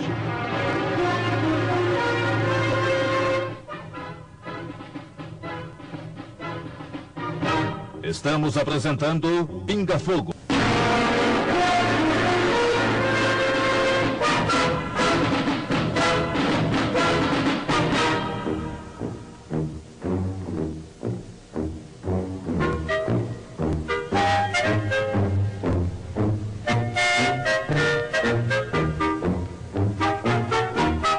encerramento definitivo de Pinga Fogo desta noite que lhes apresentou o médio Chico Xavier. O programa ultrapassou muito o seu horário habitual. Estamos com duas horas e 20 minutos de programa. Mas sou forçado a formular ainda duas ou três perguntas ao Chico para depois, então, fazer o pedido que prometi fazer, que vai ser de grande interesse, não só para você, telespectador, que hoje nos honra com sua audiência, como também para todo o auditório que aqui está. Chico, um telespectador, eu não sei se isso aconteceu, pede que você conte um fato ocorrido num avião em que você viajava, cujos motores entraram em pânico. E você também, como os demais passageiros, o que era perfeitamente natural, entrou em pânico. O que, que aconteceu dentro desse avião? Este, esta resposta exige, vamos dizer, uma atitude talvez de fazer um pouco de humor, mas é a verdade que eu vou contar. Em 1959, eu me dirigia de Uberaba, para onde eu me transferira recentemente, eu me dirigia para, me dirigia para Belo Horizonte, junto da qual está Pedro Leopoldo, a terra onde nasci, né, a presente reencarnação. E então o avião decolou de Uberaba e fez uma breve parada na cidade de Araxá. Depois o avião decolou de novo e depois de uns dez minutos o avião começou a, a se inclinar para um lado, para outro, às vezes fazia assim uma pirueta, e o pessoal começou todo a gritar e a pedir a Deus, pedir socorro. E eu estou ali acompanhando. Veio o comandante do avião e disse que não nos impressionássemos, que era um fenômeno chamado vento de cauda. E que apenas chegaríamos um pouco mais depressa. Mas algumas pessoas disseram, mais depressa no outro mundo. Comecei também a me impressionar, porque eu não sei qual é o nome técnico da evolução que o aparelho fazia. Uma pessoa entendida em aeronáutica saberá descrever o caso, dizendo os nomes em que um avião roda de cabeça para baixo, e nós íamos e muita gente começou a vomitar e a gritar, a apertar o cinto um, aqueles amigos começaram a orar, senhoras começaram a fazer o terço, eu com muito respeito, mas quando vi aquela atmosfera eu comecei a gritar também. Eu falei assim, bem, todo mundo está gritando, eu também vou gritar, porque isso é a hora da morte. Então comecei a gritar, valei-me, meu Deus. Comecei a pedir socorro, a misericórdia de Deus, mas com fé, com escândalo, né? Mas com fé. Então nisso, peço até permissão para dizer que alguém disse assim a um sacerdote católico que estava não muito longe de mim. Alguém disse, o Chico Xavier está ali, ele é e é espírita. E esse sacerdote, com muita bondade, disse, não, mas eu sei que o Chico tem pedido orações em, em muitos documentos. E o Chico está orando conosco no texto, assim, graças a Deus, Padre, eu também estou orando. Mas comecei a gritar, valei-me, meu Deus. Então aí entra o espírito de Emmanuel. Parece que é uma coisa. Entrou no avião? É, parece uma, uma coisa de anedota, né? uma coisa de, de fantástico, mas é a verdade. Ele entrou no avião. Como mas vocês viram o espírito entrar? Então passou no meio do pessoal, o pessoal não via como a, maioria dos nossos amigos, naturalmente, não está vendo a presença dele aqui. Então ele me disse assim, por que é que você está gritando? Eu escutei o seu pedido, o que, que há? Porque aquilo já tinha mais ou menos 20 minutos, né? Eu falei assim, bem, o senhor não acha que estamos em perigo de vida? Eu falei assim, está, estão, e o que, que há com isso? Não tem muita gente em perigo de vida. Vocês não são privilegiados, né? Eu falei assim, tá bem, se estamos em perigo de vida, eu vou gritar. E continuei Continuei a gritar e falei, socorro, meu Deus. E o povo todo gritando socorro. Então, ele me disse, você não acha melhor calar, parar com isso? Dar testemunho da sua fé? da sua confiança na imortalidade. Você, ah, mas e a morte? E nós estamos apavorados diante da morte.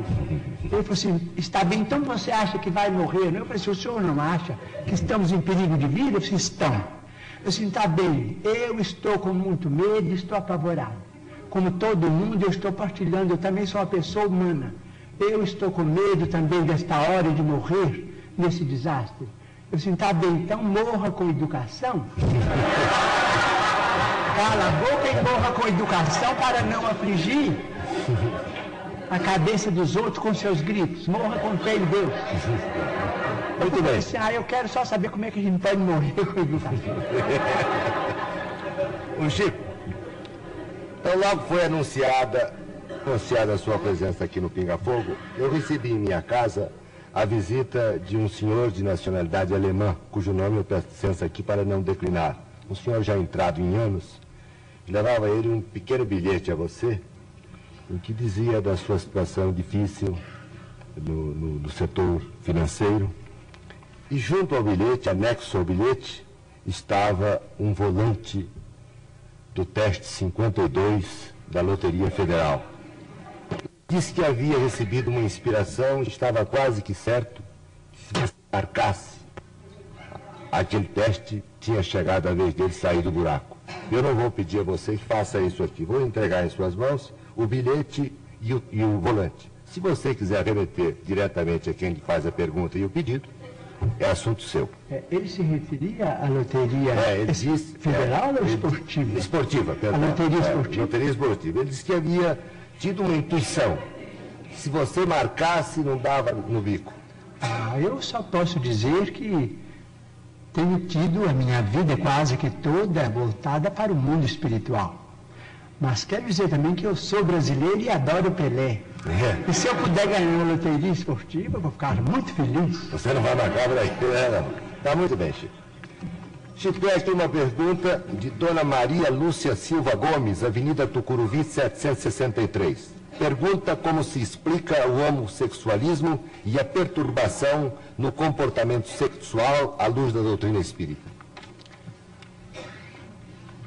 Temos tido alguns entendimentos com espíritos amigos e notadamente com Emmanuel a esse respeito.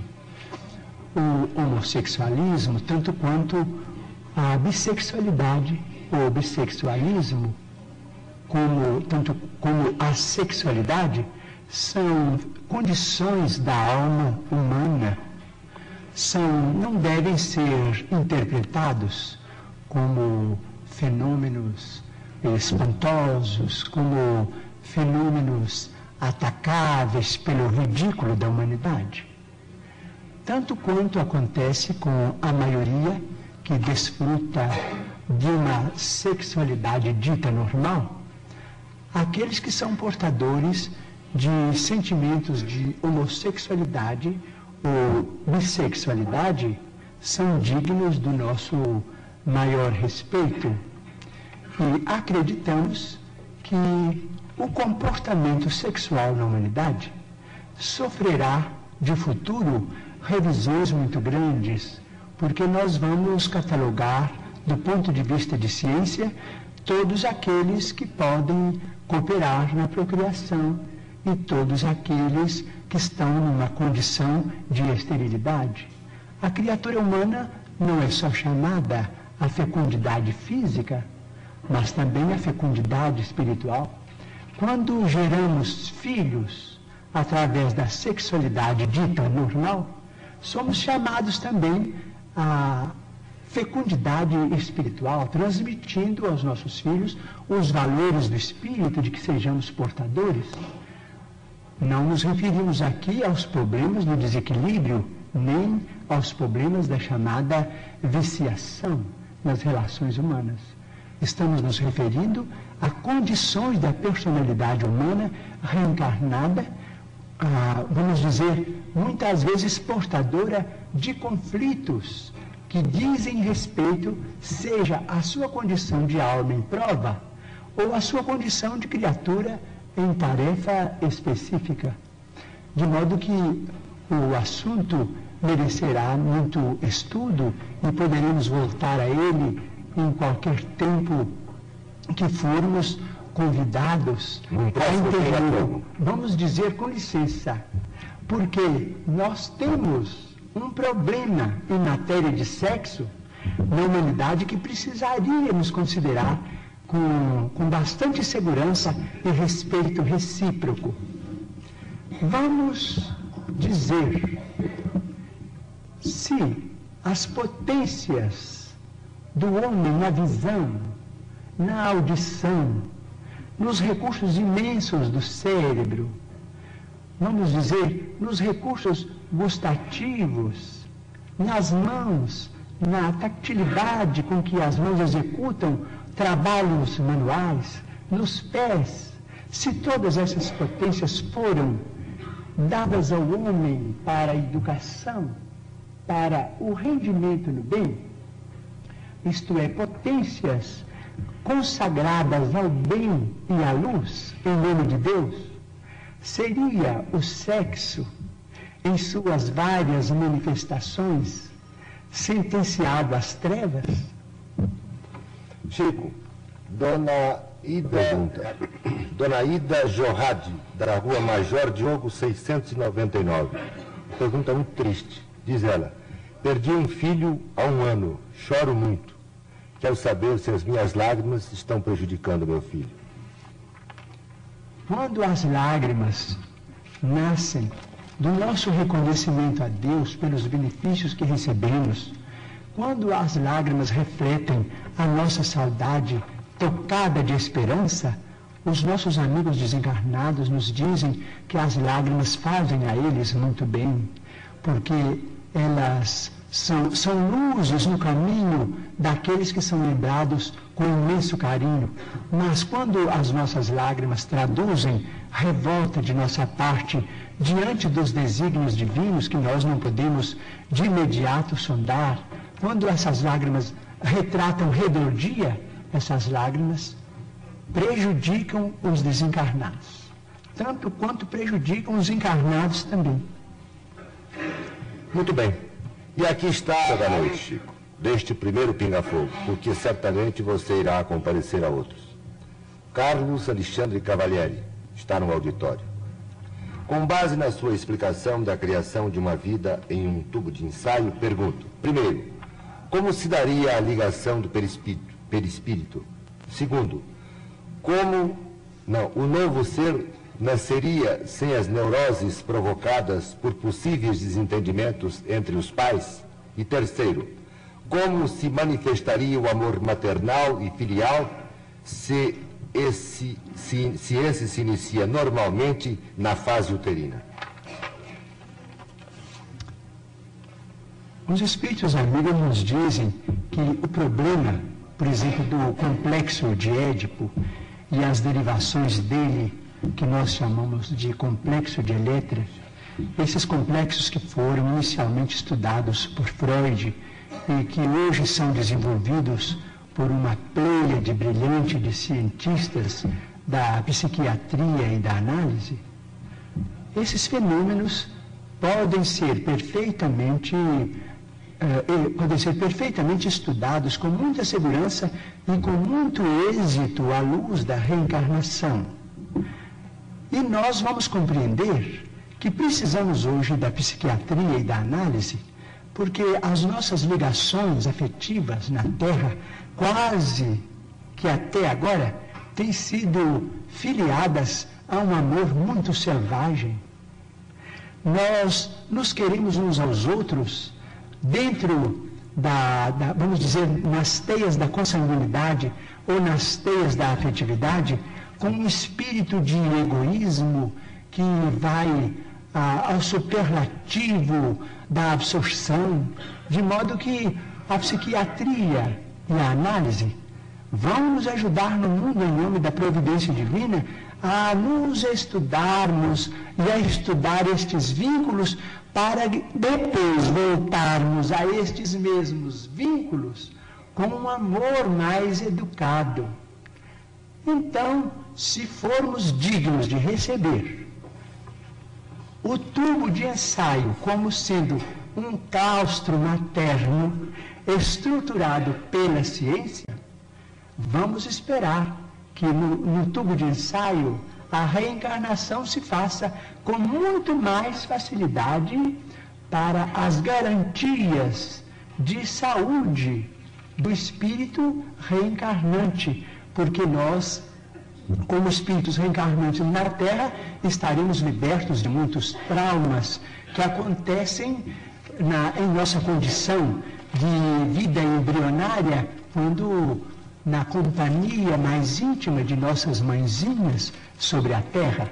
Mas a vinculação do amor, esta não terminará nunca, porque o amor é presença de Deus.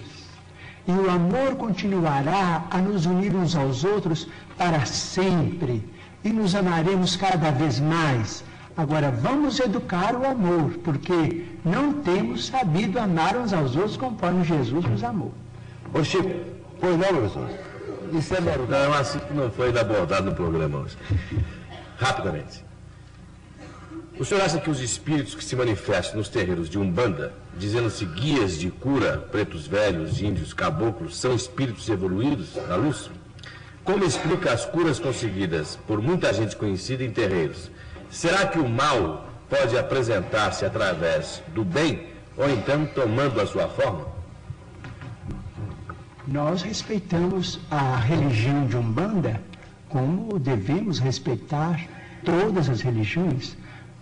A noite avança e o programa continua e nós estamos eh, preocupados com o tempo que estamos roubando à TV Tupi e aos nossos amigos do auditório, mas vamos recorrer ao, ao caso das leis kármicas. Nos séculos passados, nos três, quatro séculos passados, nós, vamos dizer coletivamente, não estamos falando do ponto de vista individual, mas na condição de brasileiros, buscamos, no berço onde nasceram, milhões de irmãos nossos reencarnados nas plagas africanas, para que eles servissem as nossas casas e as nossas famílias, instituições e organizações na condição de animárias. Eles se incorporaram, depois de desencarnados, às nossas famílias, eles renasceram do nosso próprio sangue, na condição de nossos irmãos, para receberem de nossa parte uma compensação, que é a compensação chamada do amor, para que eles sejam devidamente educados ou encaminhados, tanto quanto nós pretendemos educar-nos e encaminhar-nos para o progresso.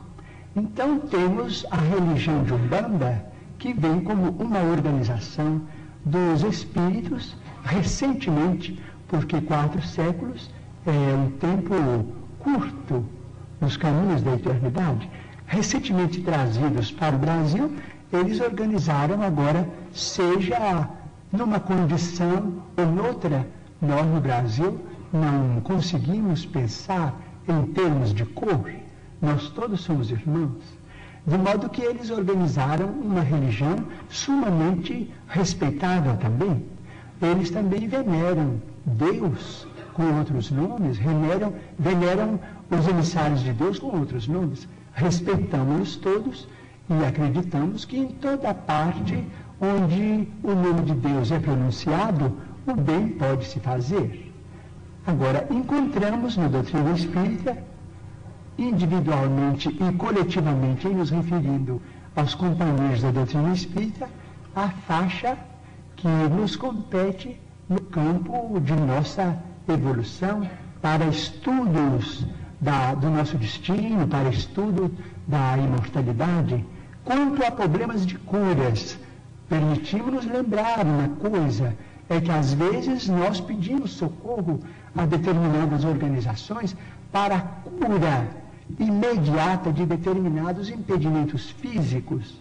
Essa cura parece, talvez, forçada por nossas exigências, porque muitas vezes os nossos irmãos trazidos das pragas africanas se habituaram, de certo modo, a obedecermos quase que cegamente.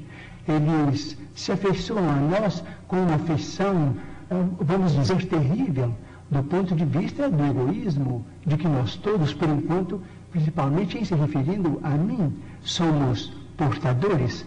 Então, exigimos uma cura que se faz de imediato no campo físico. Mas nos esquecemos de que, às vezes, a cura física é um caminho para encontrarmos mais adiante desastres morais de consequências imprevisíveis. Então, se as curas demoram no ambiente kardeciano, ou se demoram no campo da medicina, vamos respeitar o problema dessa demora, dessa dilação, porque aquilo se verifica em nosso próprio benefício. Porque muitas vezes uma doença física ou determinada provação em nossa vida doméstica nos poupa de acidentes afetivos ou acidentes materiais ou de fenômeno, fenômenos extremamente desagradáveis em nossa vida. Muito bem. É, senhor aqui encerrado, mas eu não posso deixar de fazê-la, isso em respeito ao telespectador, ao esforço do telespectador, que nos telefona nesta altura da noite, da cidade de Machado, lá no sul de Minas, Chico, para dizer que a imagem do Canal 4 está chegando lá como um cinema, estourando na cidade de Machado como um cinema. E ele pergunta a você, gostaria de saber se Judas foi um traidor ou fazia parte de um programa para salvar Jesus Cristo? Sinceramente, eu sou uma formiguinha diante de um processo que teve consequências tão grandes na história da humanidade. Mas eu creio que nós podemos nascer ou renascer com as nossas tendências inferiores e naturalmente induzidos ao mal, porque nós todos, nós todos não, eu digo, eu sou portador de tendências inferiores muito, eh, vamos dizer, muito pouco recomendáveis, vamos dizer assim, mas se eu deixo essas tendências à solta, e se eu vou praticar com elas, com elas males maiores do que aqueles que eu já cometi em existências passadas, eu sou responsável, conquanto possa ser instrumento para o resgate de determinadas situações ou peça na engrenagem da história de grupos ou de coletividades com consequências agradáveis ou desagradáveis para o futuro. Individualmente, nós devemos pensar que nós temos determinadas tendências, vamos dizer, tentações, mas devemos resistir às tentações. Creio que Judas poderá ter renascido com tentações muito grandes para se apropriar da autoridade política e de exigir que nosso Senhor Jesus Cristo tomasse as rédeas do poder humano. Acredito. Mas creio que ele não devia ter deixado essas tendências assumirem o caráter que assumiram. É o que eu penso. Muito bem, chegamos ao fim do Pinga Fogo. E aqui está o meu pedido, que tenho certeza é o pedido de todas as pessoas que lotam este auditório e dos milhares e milhares de telespectadores que até a esta altura da noite nos honram com sua audiência. Nós queríamos que, ao encerrar este Pinga Fogo, o mais longo desta série, duas horas e 45 minutos, e tenho certeza, o melhor de todos eles no sentido de audiência e também daquilo que você pudesse transmitir como mensagem aos que nos assistiram e nos ouviram, eu peço a você que tente psicografar uma mensagem dos seus guias. Seria possível? Vamos tentar. Quero formular um pedido, então, ao público presente, ao auditório, para que se mantenha no mais completo silêncio, a fim de que Chico possa se concentrar alguns segundos a fim de tentar esta mensagem. Poderíamos pedir um pouquinho assim, de música que ajudasse? De música que ajudasse? Vou pedir ao Galão. Galão, um pouquinho de música. Você quer essa luz que é que um pouco a luz? Eu vou lhe dar uma. Pelo menos dois, com caneta, lápis, mas preferimos lápis. Não, não, nada disso. Possível duas.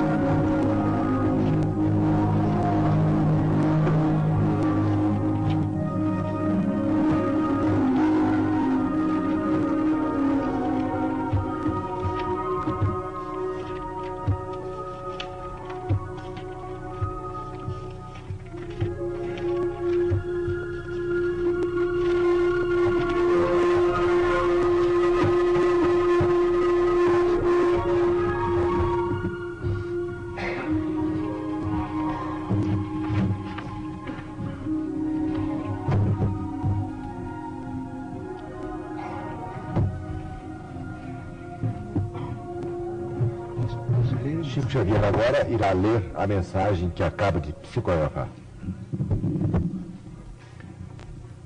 Segundo milênio, apaga-se o milênio, a sombra deblatera. Vejo a noite avançar do anseio em que me agito. Guerra e sonho de paz estadeiam conflito de polo a polo. A dor reclama e longa espera. Explode a transição no ápice irrestrito. A cultura perquire, a crença se oblitera, a forma antiga em luta aguarda a nova era, roga-se tempo novo ao tempo amargo e aflito. A civilização atônita, insegura, lembra um tesouro ao mar que a treva desfigura, vagando aos turbilhões de maré desvairada. Entretanto, no mundo anal que estala e treme, a luz prossegue e brilha, o Cristo está no leme, preparando na terra a nova madrugada. Ciro Costa.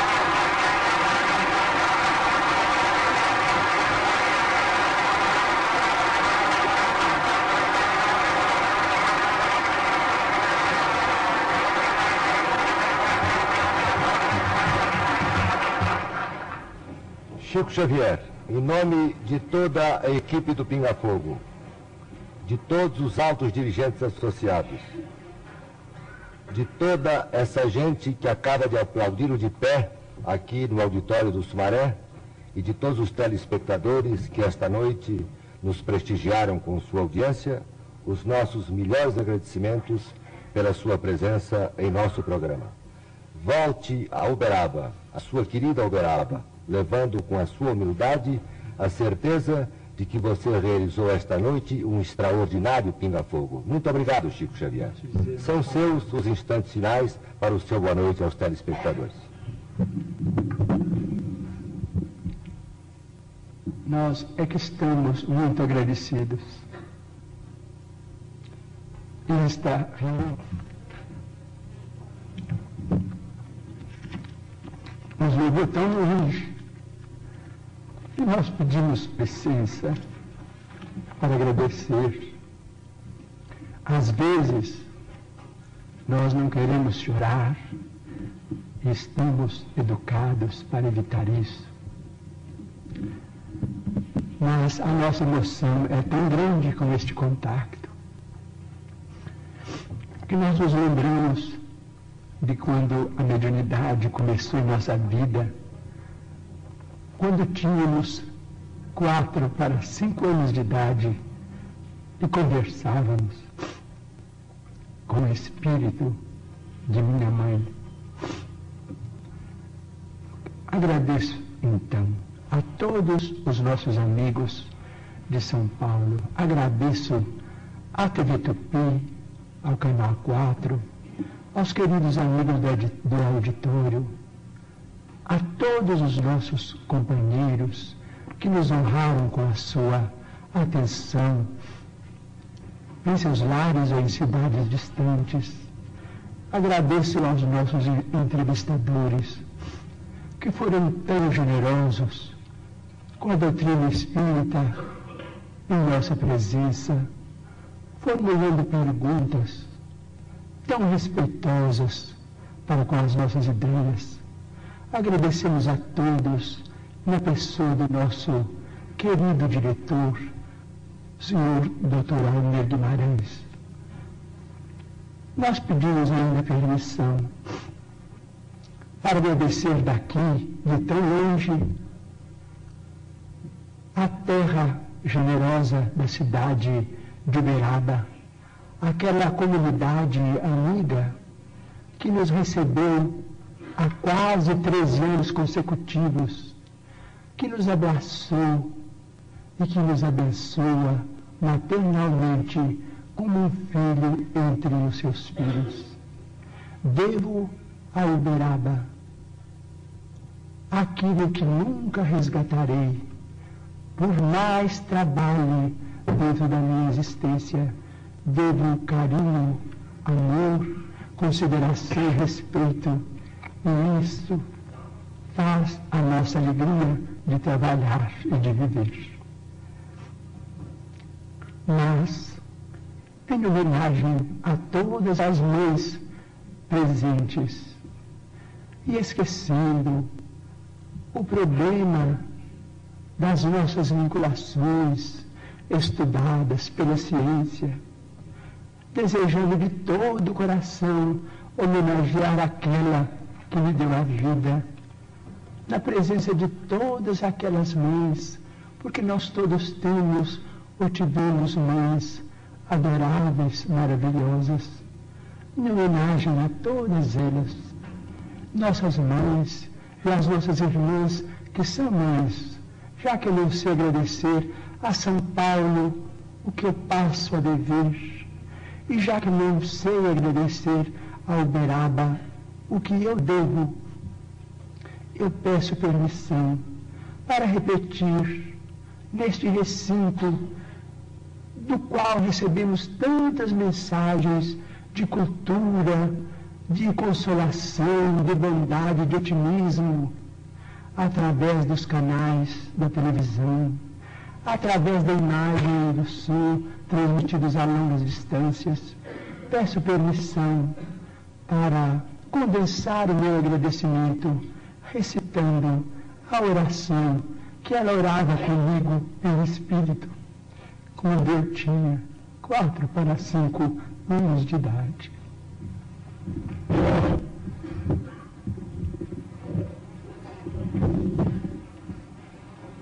Pai nosso que estás no céu, santificado seja o vosso nome. A nós o vosso reino, seja feito, Senhor, a vossa vontade, assim na terra como nos céus. O pão nosso de cada dia, dá-nos hoje, Senhor. Perdoai as nossas dívidas, assim como perdoamos aos nossos devedores. Não nos deixeis, Senhor, cair em tentação, mas livrai-nos do mal, porque é vosso sim o poder, a majestade, a glória, o amor e a bênção para sempre assim seja. Muito obrigado. Mais uma vez, telespectador, quero apresentar a você, que nos honrou com sua audiência até esta altura da noite, os nossos melhores agradecimentos. A este auditório seleto que aqui comparece e que nos prestigiou também grandemente, os nossos melhores agradecimentos. E que compareçam mais vezes ao Pinga Fogo quando aqui comparecer um entrevistado da altura de Chico Xavier. Quero agradecer particularmente aos meus bons amigos João Escatimburgo e Herculano de Freitas, Herculano Pires, perdão, que não pertencem à equipe do Pinga Fogo. Comparecem hoje com os nossos convidados especiais, atendendo prontamente ao nosso convite. Ao Riale, ao Saulo e a Eli, dispenso agradecimentos porque eles pertencem efetivamente à, à equipe. Mais uma vez, lembro também ao telespectador que Tratado Geral do Brasil, do meu bom amigo João Escatimburgo, está em todas as bancas, em todas as livrarias. É um livro estupendo. Estudo de problemas brasileiros, moral e cívica, para uso nos cursos superiores, de acordo com o programa oficial. Este é o meu agradecimento à sua presença, Escatimburgo. Muito obrigado. Muito obrigado a todos e até terça-feira próxima.